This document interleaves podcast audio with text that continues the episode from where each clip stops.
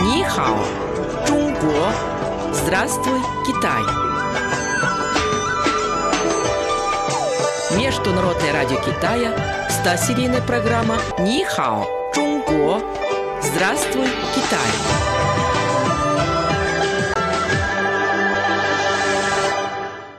Слово на сегодня – тоуфу, соевый творог. Слава, скажи, какое китайское блюдо тебе нравится больше всего? Я люблю очень многие блюда. Например, доуфу. А какой именно тофу тебе нравится? Ведь в Китае очень много его видов. Мне он нравится в любом виде. Мои китайские друзья говорят, что часто есть мясо не очень полезно, а доуфу – настоящая здоровая пища. Китае его даже называют растительным мясом. Ведь в соевых продуктах есть необходимые человеку аминокислоты. Постоянное употребление доуфу снижает содержание холестерина в крови и уменьшает угрозу развития сердечно-сосудистых заболеваний. Марин, расскажи, а как в Китае появился доуфу? Считается, что доуфу впервые был произведен более двух тысяч лет назад. Период династии Хан правил князь по имени Лю Ан. Он занимался алхимией и мечтал открыть секрет вечной молодости. Каждый день он проводил опыты в надежде создать эликсир бессмертия.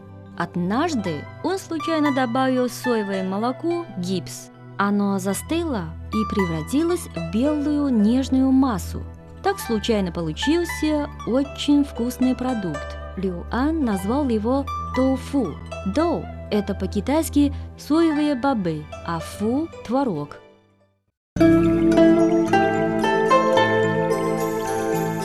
Цикл программ о китайском языке и китайской культуре «Здравствуй, Китай!»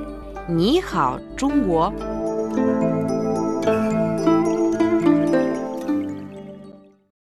Хотя изобретение доуфу было случайным, в Китае процесс его производства постепенно довели до совершенства. Существует много видов доуфу – северный, южный, прессованный и другие. Разница между северным и южным доуфу в том, что при приготовлении северного доуфу в подогретую массу из измельченных соевых бобов добавляют рассол. В результате получается очень плотный доуфу, в котором мало жидкости. В южном рецепте используют гипс. У этого доуфу белоснежный цвет. Он очень нежный и мягкий, похожий на желе. Разные виды тофу и готовят по-разному.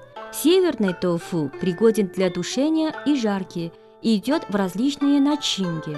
Южный также тушат, но чаще варят и используют в супах, а также в виде холодных закусок. Словом, кто как пожелает. Кстати, а ты пробовал пахучий тофу? Пока нет, хотя слышал, что у него действительно очень необычный и странный запах.